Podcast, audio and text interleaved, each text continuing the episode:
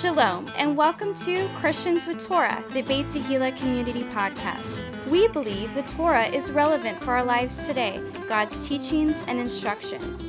You may very well be part of the first generation to be born again, filled with the Holy Spirit, and have the Torah, a Christian with Torah. Join us as we honor the living God through the study of His Word, topical conversations, and interviews with special guests. Please welcome our hosts, Pastor Nick Plummer and Ryan Cabrera. All right, shalom, everybody, and welcome to Christians with Torah, Oh, the boy. Beit Tehillah Community Podcast. Um, I tell you what, there's something different about today. There is. There is something different, and it's, like almost face to face. it's like we can see you. We know you're there. We've always known that you're there, but Right. this time, like you're really there. You're really or there. maybe we're really here. We're here and they're there. something like that. So uh, we are entering into Beit Tehillah's 21st Torah cycle. That's right. It started back in 1999 in the fall, Wow. and actually in the in the, in the uh, living room. So we've done 20 years. Beit Tehillah, should I, I rather, has done 20 years of Torah cycles. 20 years. You know, I'll tell you what. If doing something for 20 years, you would think that you might might know something. You might might get You know more. You, know? you definitely know more than you did in the first cycle, Because it's like it's like cyclical, but it's like a spiral. like a spiral staircase. But we're actually ascending, making aliyah like your daughter, Aliyah. We're uh-huh. going up. Yeah. Oh yeah, we're going up. Yeah. And so for the podcast, this is now the beginning of our fourth season. So this is season four, episode one of Christians with Torah. And I'll tell you what, thank you guys so much for listening. Thank you for so much for supporting us. You guys have done so much in supporting us that uh, we've grown. Uh, in listens every year. So uh, our season one listens was about 7,000 listens. That's right. Our season two was about 12,000 listens. That's correct. And let me tell you, when we hit 12,000 listens, that's a 1,000 a month, right? So we were thinking, I mean, that's big time. Yeah. So then this year doing 21,000 listens. 21,000 listens. And we hit that, what, last night, right? Yeah, last night. Last night we crossed that Perfect. threshold. It is. It's good timing. It's good timing. And so we're just so grateful. We're so thankful, and we wanted to start doing video. We've we've said we were going to do video, and so if you've noticed something different, you may be listening to this, but guess what? I want you to go uh, to Christians with Torah on Facebook, search it, or on YouTube. The video of the podcast is going to be there now. Uh, we're going to try to do that every week. Look, I don't know how successful we're going to be with this, right? This is something we do every week, and, and by God's grace, we're able to get here Yes. every week for three years at the table. I, look, he's got You're the tech guy. seven kids with an eighth on the way. Yes. I've got four kids. We, you're a pastor, which means you have Yes. 150, 200 other Yeah. kids of your I- own, I, I like sheep. right? and then I've got you know four kids in a business. That's right. So we've got a lot of stuff going on. But praise God, we love God's word. We love His Oh, this Torah. is an honor. And so the whole idea behind Christians with Torah and this podcast and the reason we come here week in and week out is because we're very passionate about being Christians, right? Having the testimony of Yeshua, the testimony of Jesus Christ, that He is the Son of God, He is God, that um, that He uh, died, was buried, and was resurrected, uh, and sits at the right hand of the Father, and that He will return, right? That we have this blessed hope. So we have the fundamental Christian doctrines, but yet we've got a new revelation that the same way God took away the Torah and the feast days and the Sabbath from the northern kingdom of Israel, He is now restoring it to the Right. mixed multitude The all path. around the world. And the Exactly ancient path has always been there. It has always been there, it. but we exactly Yes. right. So, and you know, it's fitting because Columbus Day was yesterday, right? America was always there. he just That's discovered it uh, for himself, right? I mean, not necessarily for anybody else. And there's I a lot they're of celebrating what, 400 years since the Mayflower or something. Uh, yeah, what This was year? Four- 1490 400 400 years? 1492. So we're what, 600 years? 500 years? I don't know. Something about pilgrims. I'm sorry, you're saying the Pilgrims. Uh, 1492 was Columbus. Right. 16 something was, But I think the Mayflower was yeah, 400 years ago. like 1620 maybe, something like that. So, anyways, the bottom line is that we're here because the Torah is relevant for today, that we can find Jesus, we can find Yeshua, the Messiah, in the Torah. And so, what we do is we've all heard from mainstream Christianity and mainstream doctrine that the Torah is bondage, that these laws are done away with, that God, you know, nailed them to the cross and, and all of these things. And yet, we don't spend the time to just read it and realize that this was written literally with the finger of God, that God spoke these things and these things were dictated to Moses and that he wrote them down, that these are loving instructions from a father to his children. And That's so, right. So that's why we're here. We love the right. Torah. We're excited for season four. We're excited for video. Uh, and and I'll tell you what, if you guys would help us out, we need to grow the Facebook presence. We need to grow the YouTube presence. Uh, so if you're listening to this on you know Apple Podcast or SoundCloud or any, whatever podcast place you do, make sure that you guys are still liking and reviewing and sharing and doing whatever you do on the podcast. But if you guys would do me the favor, go to Facebook, find Christians with Torah. Uh, it's just a little says Christians with Torah and has a little Torah scroll behind it. We're still working on all the media assets and things like that to get it. But uh, if you guys could help us out there, and then share the video, share the video of this podcast out there. Um, and if you're doing it on YouTube, subscribe, hit the little bell so that you get the alerts whenever new videos come up and stuff like that. It would also help us out. Let's do it. So. Man, we are starting a new Torah cycle. This is exciting. It all begins in the beginning with Bereshit, which right. is the uh, the Torah portion we're studying today. It is in the beginning. It is found in the book of Genesis, chapter 1 and verse 1, and ending in chapter 6 and verse 8. That's right. So let's go ahead and jump right in here. Uh, we have, of course, God spoke his creation into existence. Genesis chapter 1, verses 1 through 3. Uh, in the beginning, God created the heaven and the earth. And the earth was without form and void, and darkness was upon the face of the deep. And the Spirit of God moved upon the face of the waters. And God said, Let there be light. And there was light. Wow, that's powerful, you know so much goes into this. You know, first of all, and, for, and, and foremost is God is the creator. From God, all things come. That's right. You know, and, and our kids would say, "Well, who made God?" Well, from God, all things come. Yeah. You know, uh, that's just the way it is. So, in the beginning, God created the heaven and the earth, and so we, we have baseball in the Bible in the Yeah. beginning. In the big inning. you know, and right now the Rays are up uh, two to nothing over the Astros. Listen, Tampa's rocking it this They're year. they're working towards this World Series thing, so we're happy for our, our community. Yeah. Uh, it says, "And the earth was without form and void, and darkness was upon the face of the deep." I uh, just want to remind everyone that you know we're we're not doing the uh, Christians with Torah podcast to cause controversy, No. but to really promote the Torah. I think Paul even wrote one of his letters: "Don't debate the Torah, don't argue over it, discuss it." So I know there's a lot of different theories out there about old Earth and new Earth and all these other cool things, you know. Uh, but we want to take the scriptures literally, first of all, uh, in regards to the seven days, and a day is 24 hours. We want to take that literally. Also, we want to just encourage all of you that you, as we begin to study this and know that we use the King James version of the Bible, uh, you know, that's the translation that we're using. We're not against other translations, but we're all trying to be on the same page. So, once again, you know, we're going to jump right in here. So, we have, of course, six days of creation in Genesis uh, chapter 1, verses 1 through 31. We have, of course, six days of creation. Uh, Ryan, you want to share those six days? I do, I do. I've got some also some cool thoughts here. So the first day was light. Light was created on the first day. He says, "Let there be light," and there was light. The second day, the sky and the water. The third day was the land and seas. The fourth day was the sun, moon, and stars. The fifth day was the fish and the birds, and the sixth day was the animals and man. Now, Wow. creation i think blows everybody's mind I, I think we look around and we just realize at some points if you've ever been to like a national park or the grand canyon you see certain things.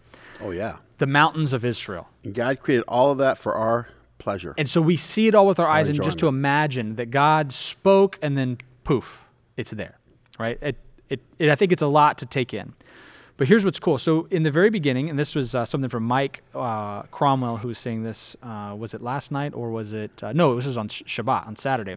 So the first seven words of the Torah are Bereshit bara Elohim et hashamayim ve'et haaretz. Right, seven words. And so he compared this to the seven millennium. And so if you have, you know, we're in year 5781 Right. is what, you know, the on the Hebrew calendar, the Jewish calendar. And if we look at it, so Bereshit bara Elohim, so in the beginning created God, right? Et. And so this et doesn't really do anything. Right, the from a- Tav. Right, from a grammatical standpoint. Right. It's an Aleph Tav, same as the Alpha and Omega. And so what does Jesus say in Revelation? He says, I am the beginning and the end, the Alpha and the Omega. So, but this is at the fourth, this is the fourth word in this series of seven. And so when did when did Yeshua come? in the 4,000 year mark, He came in the fourth millennium. That's right. the fourth day. So then it's Hashemayim, meaning heavens, Ve'et, and, but the et again here for for no reason. We don't have an et. So this is at the end of the sixth word right here with the et, that Aleph Tav again. Interesting. And so we're our blessed hope, right, is that he's coming soon. And wouldn't it be cool if he came at this? And of course, we're closer to the 6,000 year mark.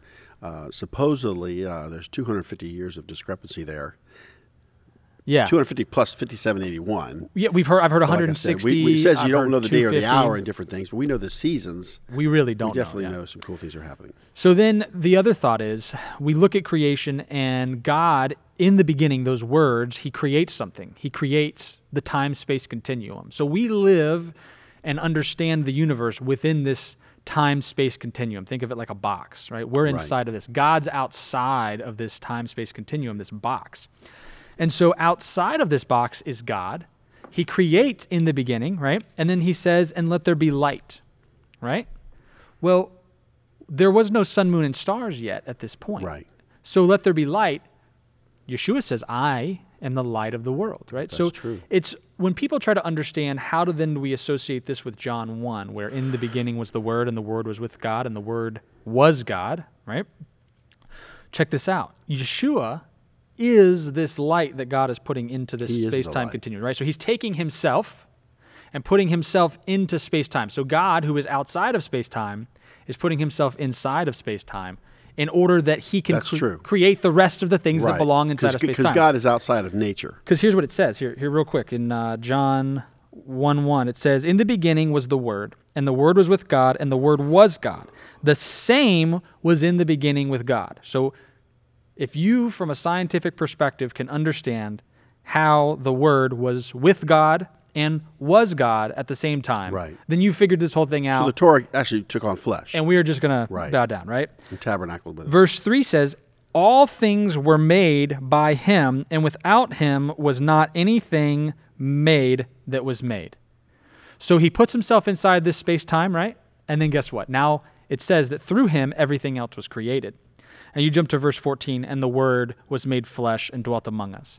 So we take these things and we just put them together and we go back to the beginning and we can see look, he's in the first verse. That's true. He's in all of these things. He is the light that gets put into this space And Yeshua time. was the one at Mount Sinai. And And they made covenant, marriage covenant. Praise so God. these these are cool things, you know. They're very cool So we have, of course, the first day was light, second day sky and water, third day land and seas, fourth day sun, moon, and stars, the fifth day fish and birds, and then, of course the sixth day he saved the best for last, animals and man. Oh yeah. So I always tell my kids, you know, plants and animals were made before we were. So you should respect nature. Mm. Yeah. Respect, you know, botanical gardens and and you know understand photosynthesis. You know, all these big Yeah. words. But anyway, uh, so that's that's the six days of creation. Of course, days are determined from evening to evening. Once again, we're going to highlight some really cool things out of the. Uh, book of Genesis in the beginning, Bereshit here. Uh, days are determined from evening to morning. And as Ryan was sharing, on the fourth day, God created the sun, moon, and stars. Uh, in Genesis chapter 1, verses 14 through 18, we're going to see a pattern. This is a good pattern to follow, and this is what we're going to gain from from this particular uh, day, the fourth day. It's it's three things. Well, God said, He made, He set, and He saw. So God said, He made, He set, and He saw, and so. Uh, Within this understanding, we can find some examples of this for us personally. Right. Uh, if you take anything from this podcast, please take this. Uh, what are you saying? What are you making? What are you setting up? And what are you seeing? Boy, we're seeing a lot of dysfunction, aren't we? Boy, are we. And what did Yeshua say? You know them by their fruit. So here are some examples of God said, made, set, and saw with the founding of Beit Tehillah.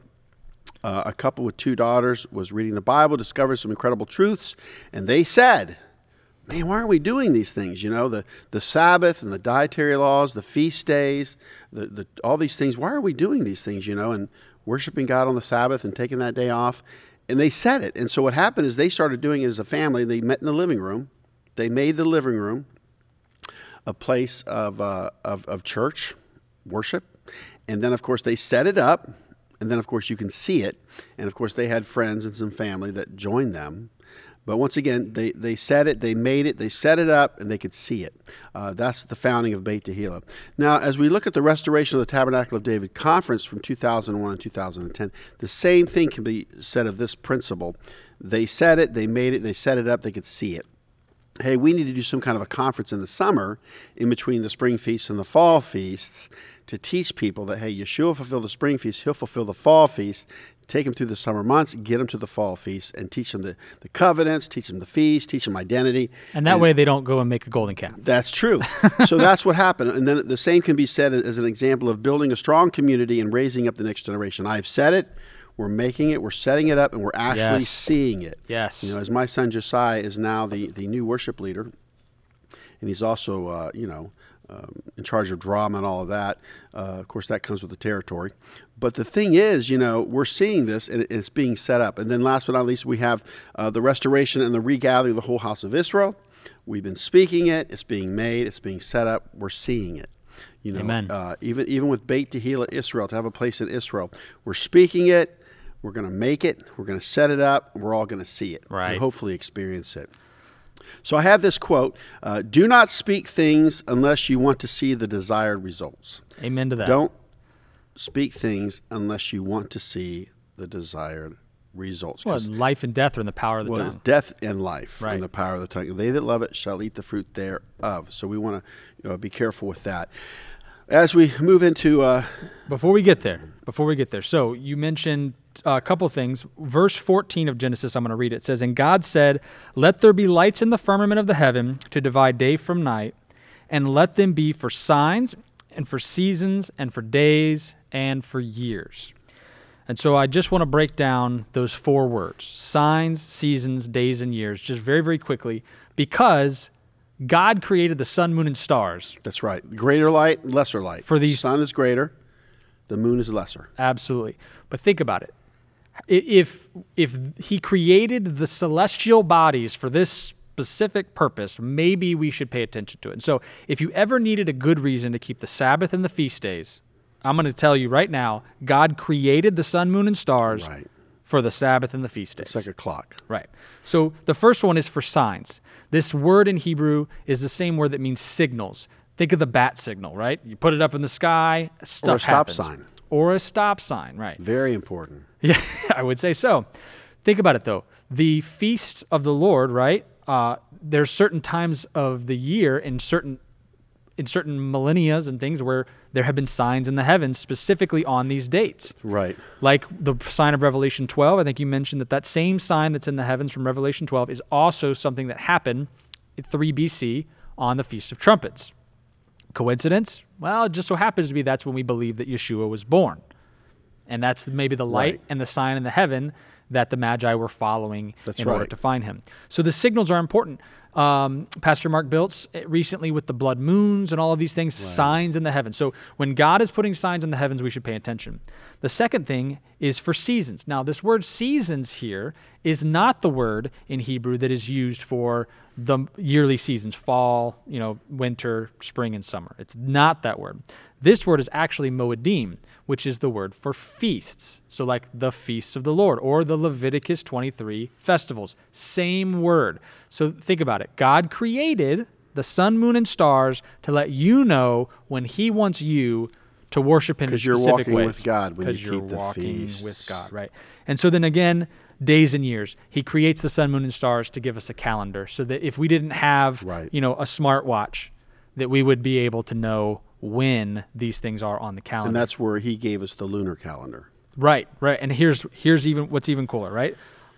Sometimes things come into my path and people bring some ideas to me. And so we talk about the day being from evening to evening. Right. And we get that from reading in Genesis, right? Even verse 5 it says and evening and the morning were the first day, right? Right? And so I've seen people take this and read it in a different way and come up with different theories. Now there's two things we know. The first thing we know is that Yeshua kept the days in the evening just like we do today on the Hebrew calendar, right? So that the disciples did it that way. We know Josephus, we know from historical documents that during Yeshua's day, that's how they were doing it. So we we are not going to reinvent it No, we today. don't, we don't need to. The second thing is I found this while I was studying about Yom Kippur, because as you guys know, we just came through the fall feast cycle. Yom Kippur, verse 32, it says, It shall be unto you a Sabbath of rest, and you shall afflict your souls. So this is talking about the fast. Right. In the ninth day of the month, because we know Yom Kippur is on the tenth day, right?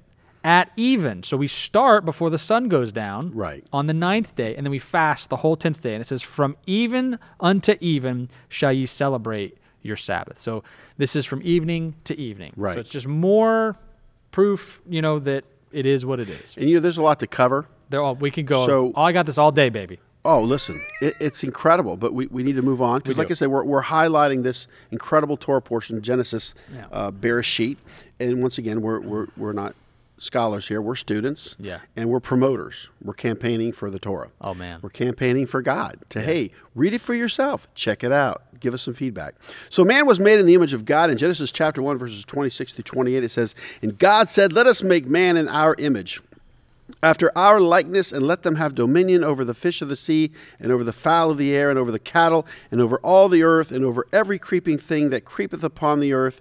So God created man in his own image. In the image of God created he him, male and female created he them. So God doesn't make junk. So we're, we're you know, to make man in our image. Think about the plurality of this. You know, uh, I'm not going to debate and get into this whole Trinity thing, but we do believe in the Godhead, the Father, the Son, and the Holy Spirit are one.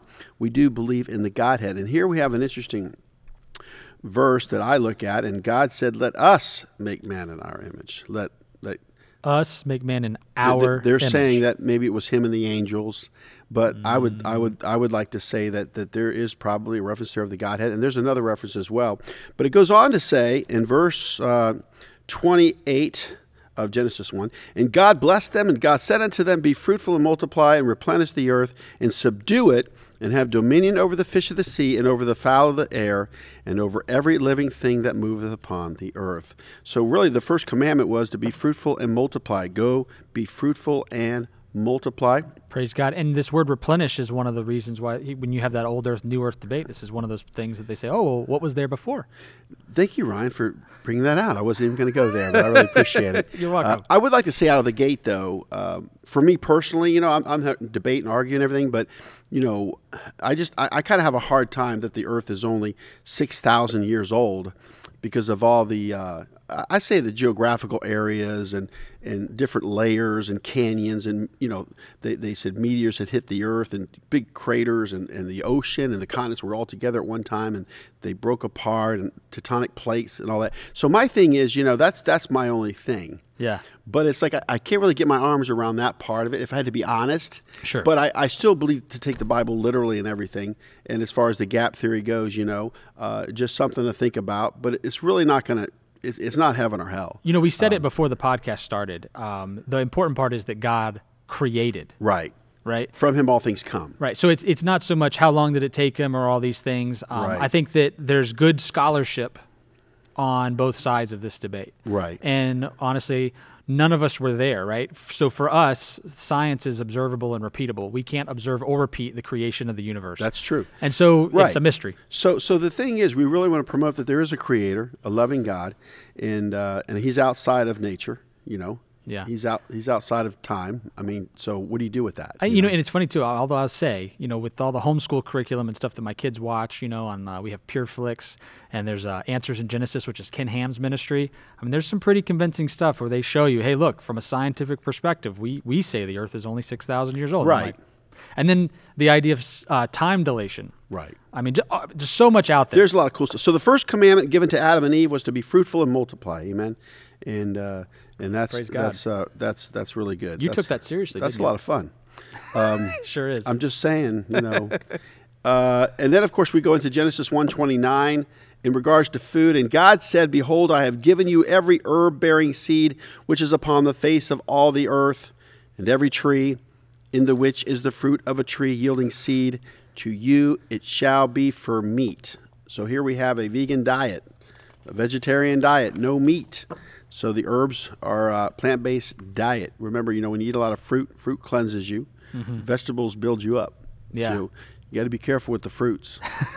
yeah. Yeah, you might you might be uh, in the bathroom more than you desire, but just something to think about. You know, a plant-based diet. You know, when, uh, they had a show and they would take somebody's food that they ate for a week and put it on a table. Ooh. And it was like before they even started any kind of plant based diet or losing weight or taking care of their health. And the thing I noticed was there wasn't any really color. Everything was like brown Yeah. and black and tan. But when you have a plant based diet, there's a lot of color. There's greens and reds. And Yeah. so that's the first thing that stood out to me when, when I saw the table. Uh, and I think the show was called You Are What You Eat out of England or something. You Are What You Eat or something. I would be a Chick Fil A sandwich. But yeah, and so they put everything they, they would eat or they ate on a table. Yeah. And it was it was scary. Yeah, no doubt. Have you ever thought about that? I have. I mean, that's that's that's oh my goodness. I have. I try not to think about it sometimes. Well, you know, I, I had diverticulitis and I had you know 12 inches of my intestines taken out because I wasn't getting enough fiber and water, Ooh. and I learned my lesson. And I was what 40 years old, but I, I came out. I recovered that back in 2011. So anyway, we move on, and once again we're highlighting, and we have the Sabbath here in Genesis chapter two, verses two and three. And on the seventh day, God ended His work which He had made. And he rested on the seventh day from all his work which he had made.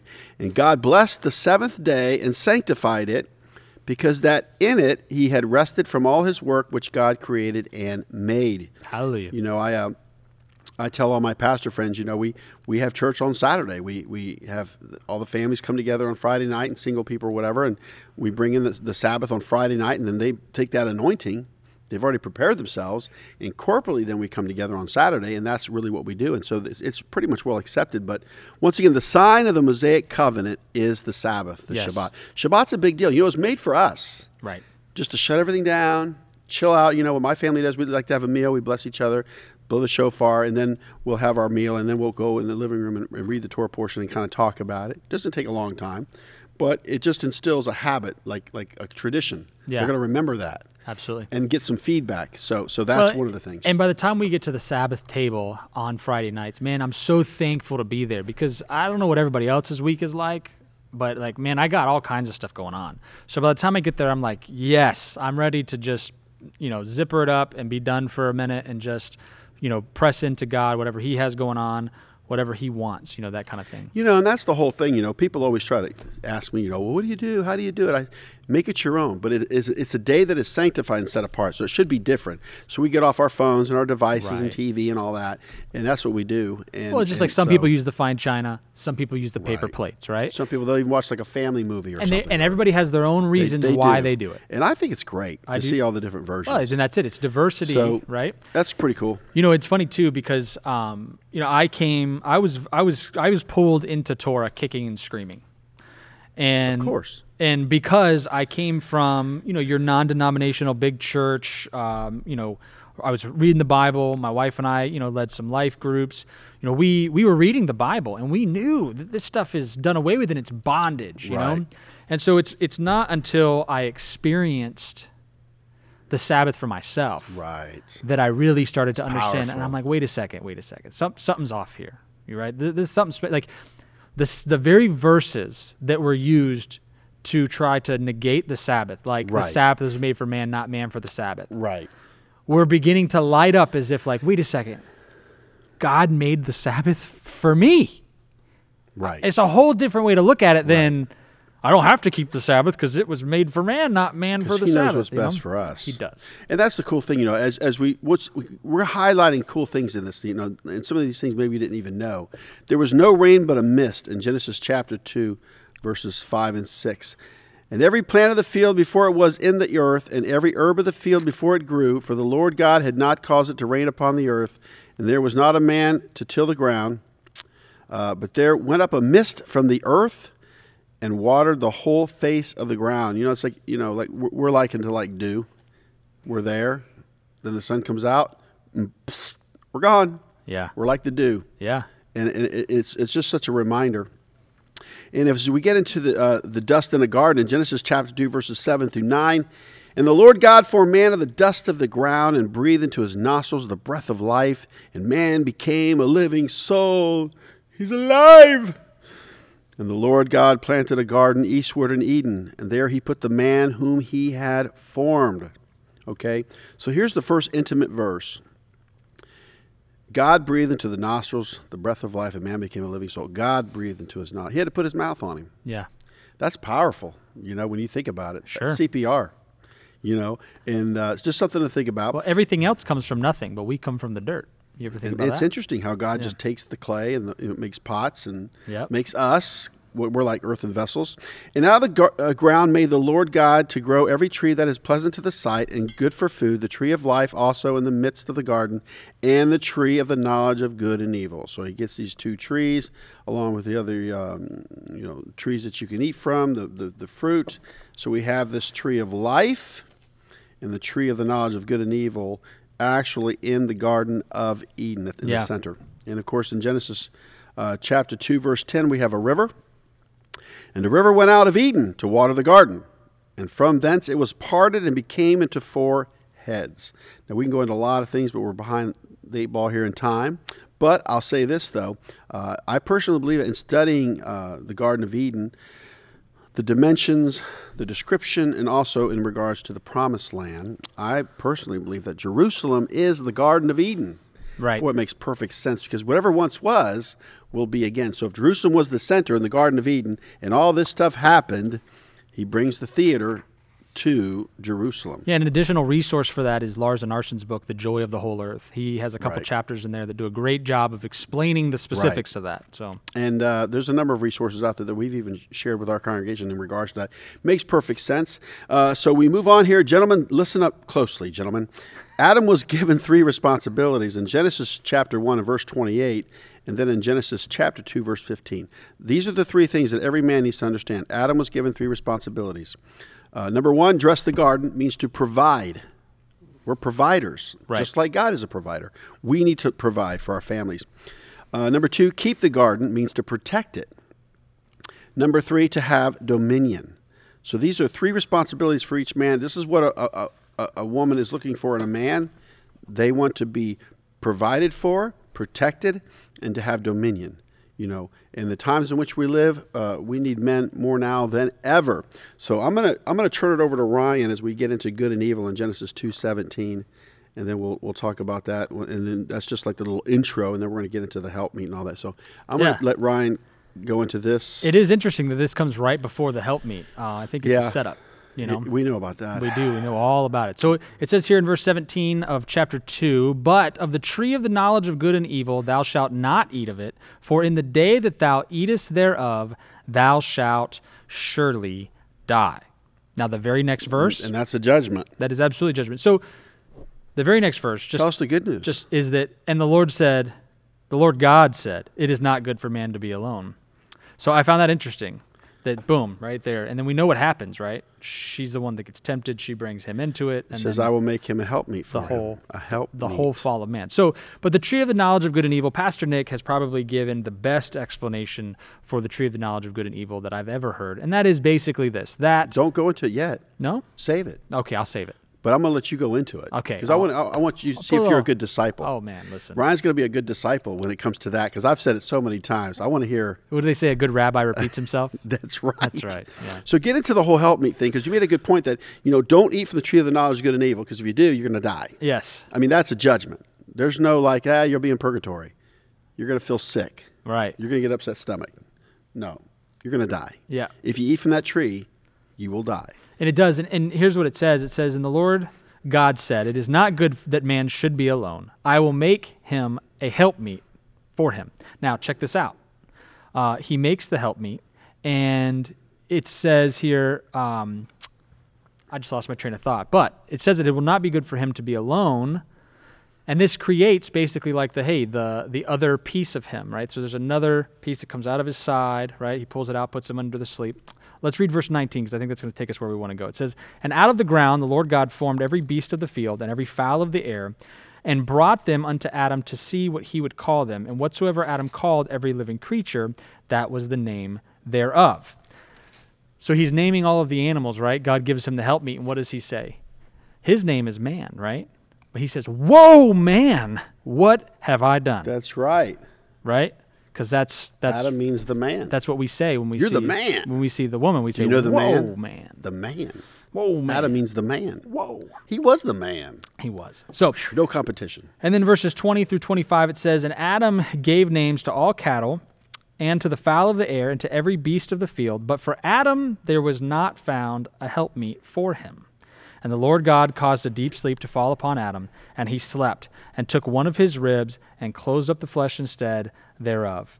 And then in verse 22, Yeah, and just keep reading. It's Yep. good. And the rib which the Lord God had taken from man made he a woman and brought her unto the man. And Adam said, This is now bone of my bones and flesh of my flesh. She shall be called woman because she was taken out of man. And then therefore shall a man leave his father and his mother, and shall cleave unto his wife, and they shall be one flesh. And they were both naked, and the man and his wife, and were not ashamed. Awesome. So, a couple things here. First and foremost is God is creating the picture of marriage. He's showing you that marriage is a husband and a wife, a man and a woman, a man and his helpmeet, right? So the woman was taken out of man to help man, whether it's And that's what to Paul actually says. The woman was created to be a helpmeet to help the man. Oh, absolutely. And when you get into the Hebrew about the name of the woman and things like that, she is a protector of the man. Like her job as a helpmeet Right. is not just to cook him dinner. No, it's and not to have about his being a royal subject. No, no, no. Her job was to, to keep an eye out, to help protect him, Right. and to show him, you know, where help him with his responsibilities too. stones, but not exactly to take right. those responsibilities.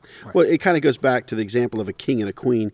Each one knows their role. Yeah. So from the rib means the king and the queen walk together. Yeah. The king is the king, the queen is the queen. They know their roles, but she's not going to usurp the king, and he's not going to belittle the queen. Right. You know, I- I- I've been reading this book about, uh, which was very interesting about Franklin Roosevelt and then Eleanor Roosevelt, and she was a big influence on his life. Yeah, no doubt. I mean, she was just there for him, supported him, and, and that's why he was he was the president that he was during World War II. And, and, and most people don't even realize, you know, what a help she was and how she just supported him. And as a woman, she had a lot of lot of sway. She Yeah. had a lot of, uh, I want to say, um, what do you call it? Uh, Clout. Well, she had clout, but Influence? she had influence. Yes. You know, because like there was this division between men and women and different things, and so she she actually would get the women and rally them and, and, and give them everything that Franklin would be given to the masses or to the men. She would give to the women, and she represented the women. But once again, you know, it, it's a king and a queen. and Each one knows their role. I'll tell you this to the men, right? So this is a learned trait for me, but listening to my wife has always been a good idea for me. I'll tell you, there have been many, many times where in my flesh and through my logic and reason that my wife will say something to me, uh, like I'll give her an idea or I'll tell her something I'm going to do, and she'll Right. like- and she'll immediately just shut me down. I don't think that's a good idea. You shouldn't do that. Whatever. Right. And of course, in my mind, I've already talked myself into it, so there's just no Right. stopping me. I'm a train on yeah. the tracks. You know, don't stand in front of Let's me, woman, or I'll knock you off just like I did the last guy that got in my way, right? And lo and behold, time and time again, she was right. Right. And so, if you are married to a woman who is born again and filled with the Holy Spirit, then God has given her ability right. to speak into your life in a manner And to be in agreement. that is uh, helpful to you, and so you should take her her influence into account. Right? That's you true. should allow her to be an influence. That's good. You know, um, so what happens now? We're going to get into a third party, the serpent. Genesis chapter 3, verse 1. Now the like serpent was more subtle than any beast of the field which the Lord God had made. And he said unto the woman, Yea, hath God said, Ye shall not eat of every tree of the garden? So he's challenging God through Eve, saying, Oh, you can eat from all the trees but this one? Oh, is God God's holding out on you. yeah. See, he does not want you to eat from this tree. Because, No, oh, no, if you eat from this tree, this is what you're going to get. So he kind of turns the tables a little bit. And the simple instruction was don't eat from the tree or you're going to die. There's no addendum, there's no summary. It's Well, it just says in don't, the day that you eat of it, right? you will die. As a day is a thousand Right. years, and a thousand years is one day. Have you ever noticed that no person has ever lived past a thousand years? Nobody's lived past a thousand years. So here are Satan's three lies to Eve, eh, or even to mankind today, that we need to look at in Genesis chapter 3, verses 1 through 5. Number one, he says to her, You will not die. You're going to have immortality. Yeah. Yeah, right. No, I don't think so. He says you're going to die. So when, when God is a righteous judge and he declares things, you better believe it. So, number two, your eyes shall be opened. You're going to have enlightenment. You're going to have knowledge. Yeah. You eat from the street. you're not going to die. You're going to be Miss Smarty Pants. You're going to be Mr. Britannica. So smart. Which is Gnosticism, right? It's the worship of knowledge, So, oh, you're going to have so much more knowledge. which is an issue within the Hebrew roots today. Oh my goodness. And last but not least, number three, you shall be as gods, knowing good and evil. Boy, that is just terrible. So think about it, everybody. Now we're going to develop this because we're going to break it down for you. Uh, Genesis 3 6. And when the woman saw that the tree was good for food, and that it was pleasant to the eyes, and a tree to be desired to make one wise, she took of the fruit thereof, and did eat, and gave also unto her husband with her, and he did eat. Now, once again, pleasant to the eyes, oh, a tree to be desired, and to make one wise. What does this end up becoming? The temptation of Eve, or even mankind today, for all of us, even Ryan and I sitting at this table. Number one, it's the lust of the eyes. Number two, it's the lust of the flesh. Number three, it is the pride of life. So, in 1 John chapter 2, verse 16, uh, John is going to reiterate this, the beloved apostle of Yeshua. For all that is in the world, the lust of the flesh, and the lust of the eyes, and the pride of life, is not of the Father, but is of the world. he right. breaks it down. He just breaks it down. So, once again, uh, for all that is in the world, the lust of the flesh, and the lust of the eyes, and the pride of life, is not of the Father, but is of the world. 1 John 2 16. So this world is just full of the flesh, you know, lust of the flesh, the lust of the eyes, and the pride of life. So a pattern not to follow. Number one, lust of the eyes. The eyes are never satisfied. Proverbs twenty-seven twenty. It's interesting too. It, it says in Judges they everyone did what was right in their own eyes. Yeah. So the eyes are never satisfied. That's why you can, as men, we can click through all the stations with cable or whatever. We can just go. do, do, do. A commercial comes on. Oh, what's over on this station? Yeah. Let's go over here. Uh, even a traffic accident, we're just gawking and, and, and looking, you know, and and the eyes are never satisfied. You know, Uh, they say curiosity killed the cat. Oh yeah. So once again, the eyes are never satisfied. Number two, lust of the flesh. Uh, you can find this in Galatians chapter five, verses nineteen through twenty-one. Seventeen works of the flesh. Think about seventeen enemies at the foot of your bed, waiting for you to wake up. Yep. And, and I'm not, I don't have time to get into it. Some translations have only 15, but there are 17. And we need to take every one of them seriously because uh, we're supposed to crucify our flesh daily. Yeah. You know, the spirit is willing, the flesh is weak. Oh yeah. Uh, number three, the pride of life, uh, your position in life. You're boasting or a braggart. So these are patterns not to follow. Lust of the eyes, lust of the flesh, the pride of life.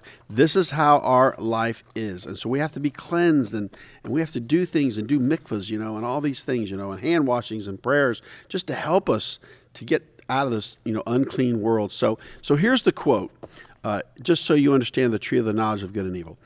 Eating from the tree of the knowledge of good and evil is when a person decides what is good and what is evil instead of God. That's right. So I want to point point out an example here. Like the Supreme Court justices said, a marriage can be between anybody, any same sex or whatever. Right. They ate from the tree of the knowledge of good and evil.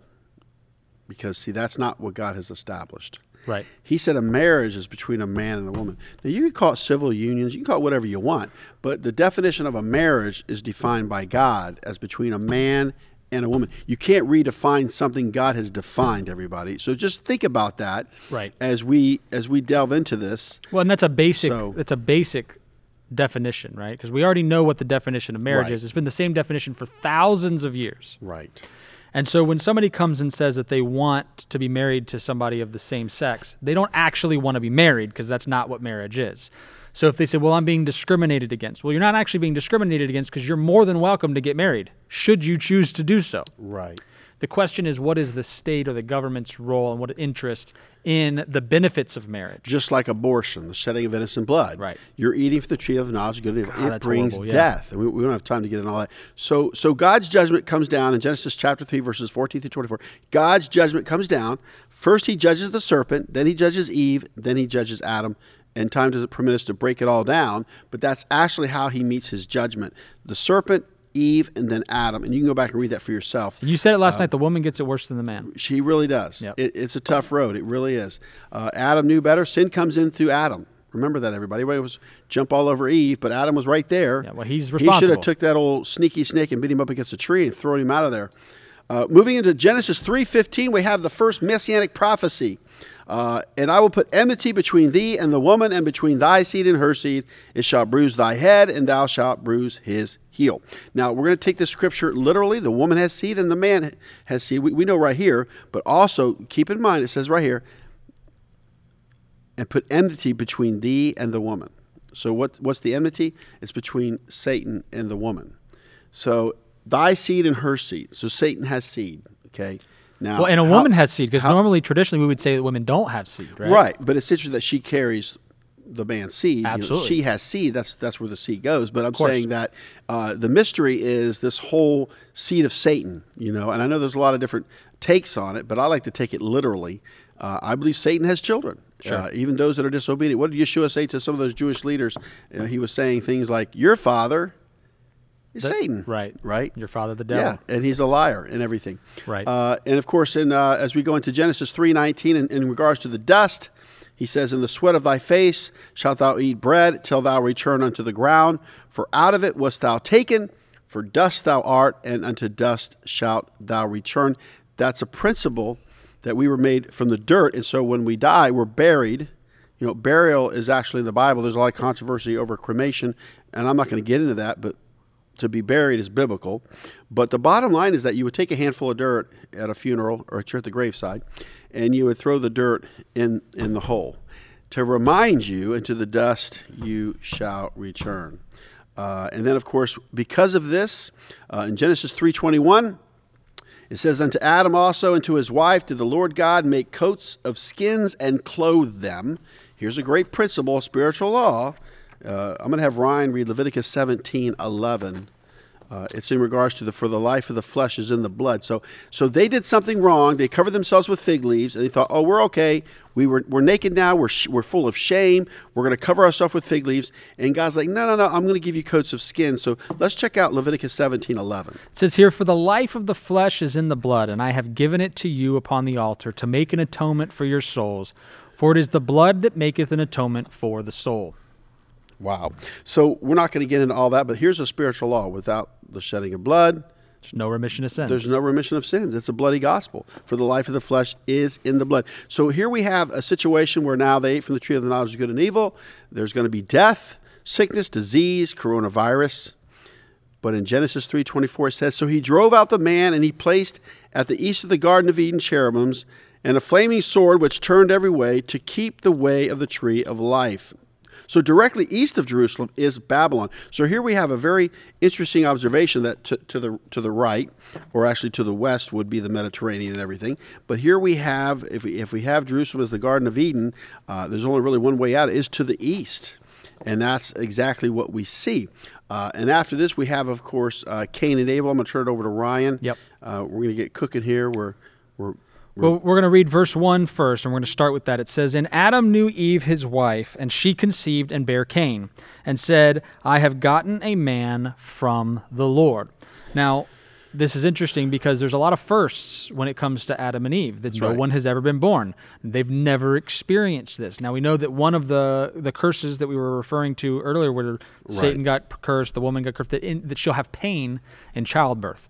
So the idea here, though, I've heard it said that because of the the seed of the man and the seed of the woman, there's an idea that there was some immorality that happened some kind of sexual immorality with something Satan yeah. and the woman and Right. Adam or whatever. some hanky panky or something. But it would be very convenient for us, the humans who have the human heart, for Right. Cain to be the seed of Satan. Right. That'd be real nice.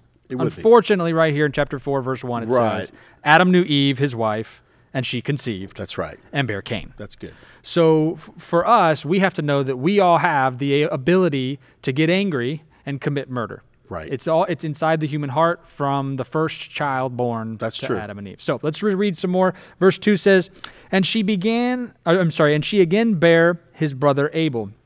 And Abel was a keeper of sheep, but Cain was a tiller of the ground.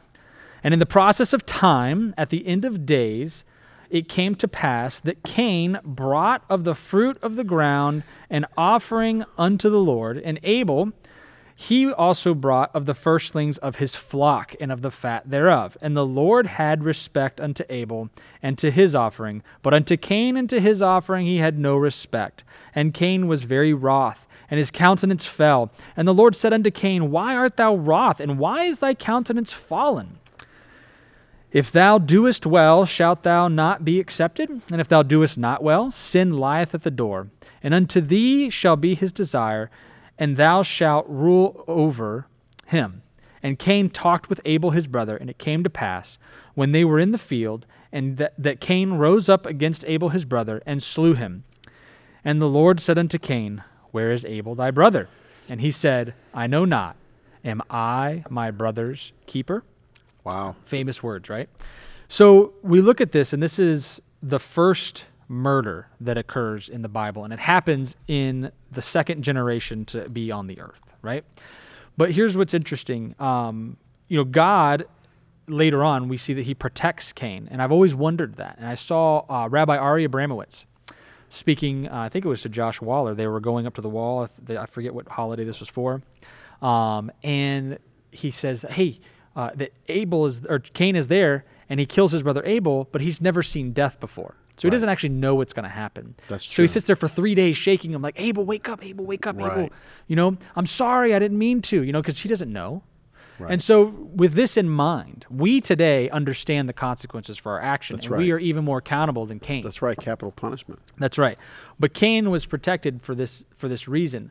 But it was Yeshua who said that it's not the murder, the act of murder that's necessary. I mean, it is a sin to murder, right? But it's not the act of murder, right? It's it's that if you harbor hate in your heart for your brother, that you've already committed the murder. The murder in your because heart. where does the murder come from? It comes from that. And what does it say? Abel's blood cries out. It does. So there's two different, you know, temperaments here. There's there's Cain and Abel, and we know that uh, Abel had sheep and, and Cain was a tiller of the ground. And so it, it says in verse three of Genesis four, and in the process of time, in the Hebrew that the connotation is at the end of days. So there's a, there's a there's a there's a concept here of procrastination. Yeah. That he dragged his feet. So while it was in his hands to give or power to give, he, he waited. He procrastinated in his giving. Uh, and it's kind of interesting. It got, kind of goes along with the 10 virgins, and five had oil and five didn't. Right. They procrastinated. They should have oil in their own lamps. And what do they want to do? Give me some of your oil. Yeah, no, no, And no. it doesn't work like It that. So it's just something to think about. Uh, and also, you know, it was brought out in our Torah study last night that, you know, Cain would probably have to go to Abel, who's the younger brother, and say, Can I have one of your sheep for an offering? Yeah. You know, it was even brought up was this a burnt offering, totally consumed?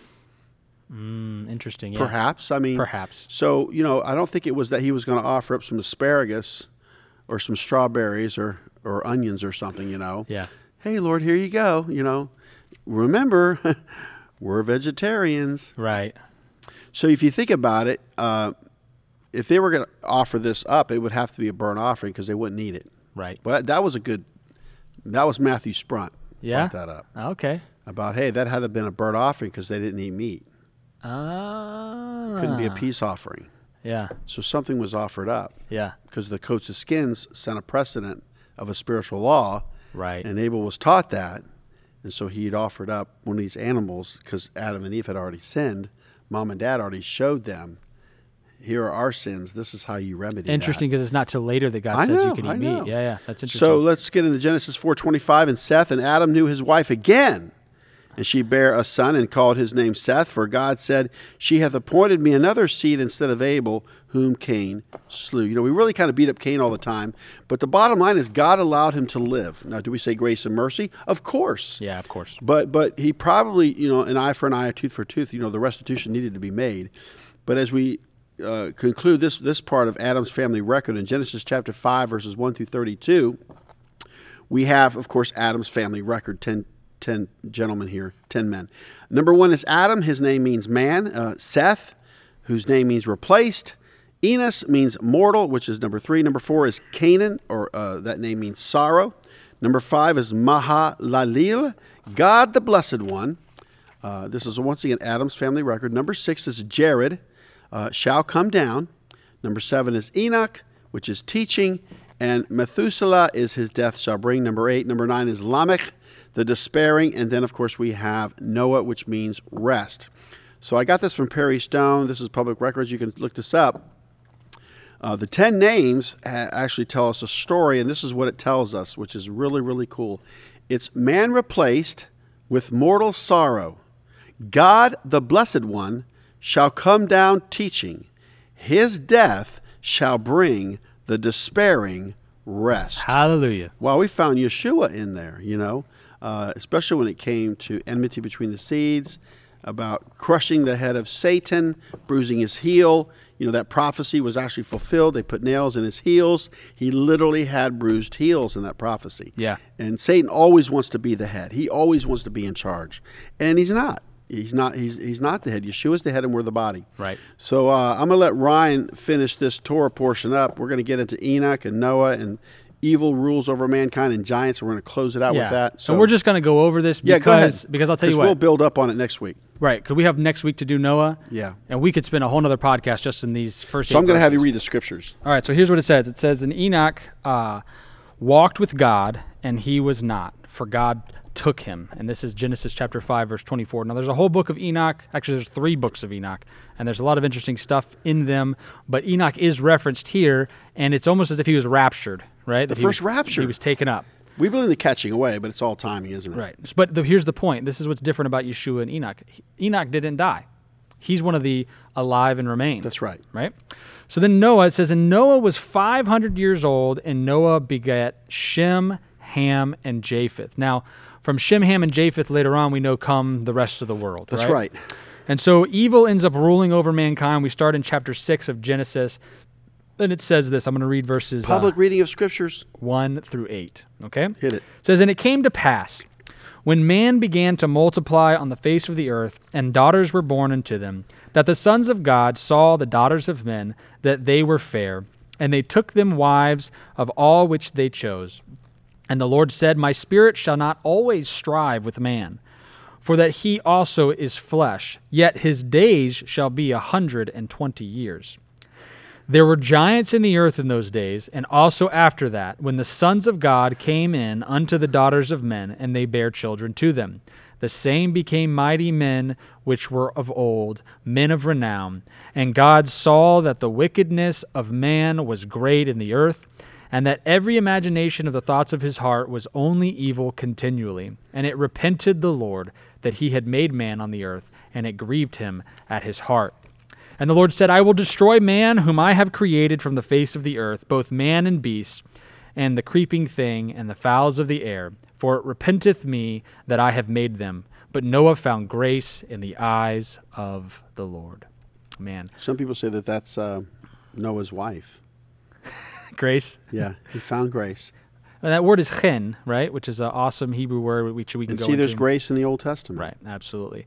The age of grace. And and you know what? This is also where we get the Nephilim, the, the sons of God and the daughters That's of men. right. They're saying that this is the fallen angels at this point coming down. And so there's a lot of things that we could read into this. I think that we'll push most of that to next week. Yeah, we'll push that to next week. You know, we, we don't personally believe it's the line of Seth or anything like that, but I think Right. there's something going on there that's that's evil Right. That actually can be, you know, let, let Scripture interpret Scripture. Well, there's We'll- certainly we'll- something outside of the norm. We'll we'll bring some of that out just just for for reflection and, and what what our thoughts are, because you know we, we already discussed in Genesis three fifteen that Satan has seed, right. and so we got to kind of build on that and, and build a case, because we wonder why things are happening in the world like they are. It's not just bad behavior. Yeah. And even in the Book of Enoch, it's fascinating to read and just you know take it in stride. But uh, the Book of Enoch is very fascinating because it kind of goes into a little more great detail Right. about what evil has actually done of these fallen angels and what they've actually taught mankind, which is more harm than good. Yeah, absolutely. And uh, and I'll tell you what, there's there's a lot of interesting things, and it's it's one of those things where like you put a pin in it, you say, well, that's an interesting theory, right? This is interesting Right. stuff. You just can't base your whole you know no, life it's about it. having a discussion. Exactly right, and, and and you know breaking the scriptures out and seeing you know what it says and taking it literally, like we we tried to do. I mean, and when in doubt, take it literally. Literally, when you can't, take it literarily. right. So, man, I'll tell you what. This is this is the first podcast we've done for this season. Uh, it's Genesis one one. And I think we should you should close this out in a nice prayer. We should, and I'll tell you Just what. lift up our listeners, sons and daughters of God, in times in which we live, that we fear God, we hear His voice, we obey, uh, and that's that's just so important. So Ryan, you can. We side with God, and I'll, we're gonna also. Uh, I'm gonna play a song, after this uh, by Larry Miller. So after we pray us out, um, I want you guys to hear a song.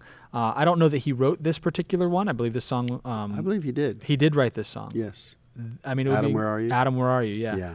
Um, I'll tell you what though, I'm, we're gonna play it after this. It's so good. is a very heart touching song, and, And a shout out to the Miller family, Connie Miller. Yeah. She's a widow. Yep. Larry just recently passed Uh, away. He passed away, but his music is a legacy. Yeah, and may his memory be a blessing. Father God, we thank you so much. We just we're starting in faith a, a new journey of, of you know putting the podcast out in other ways and and preaching your word and teaching your word. And so God, we want to learn from you. We want your Holy Spirit. We want you here with us. Uh, we thank you that in the beginning you created it all, and that the result of it is that you created us, and that you knew us before you created everything. And so we're just so thankful for that. We're thankful that we are fearfully and wonderfully made. Marvelous are your works, we declare. And so, Father, we bless you, uh, and we just hope that you receive the worship and honor of our study and of our, our preaching and the words that come of our mouth. May they be your words and not our own. We just love you and we thank you. In Yeshua's name, amen. Hallelujah. Amen. So uh, enjoy this song by Larry Miller, and uh, we'll see you guys next week.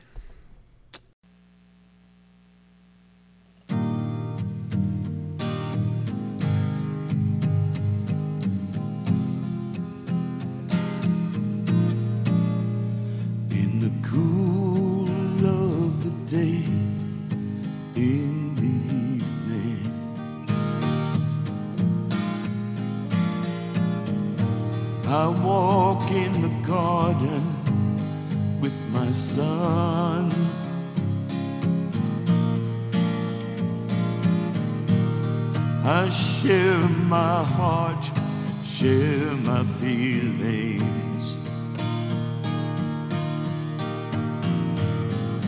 Time with a companion when the day is done.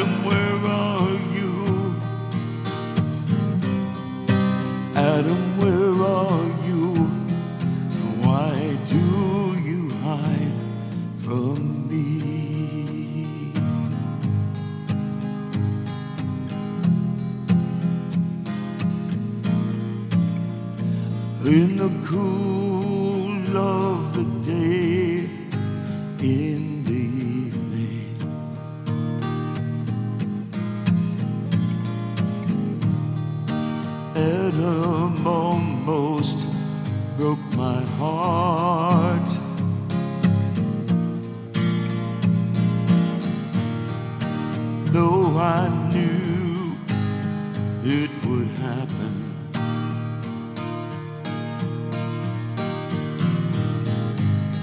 It hurts to have us drawn apart.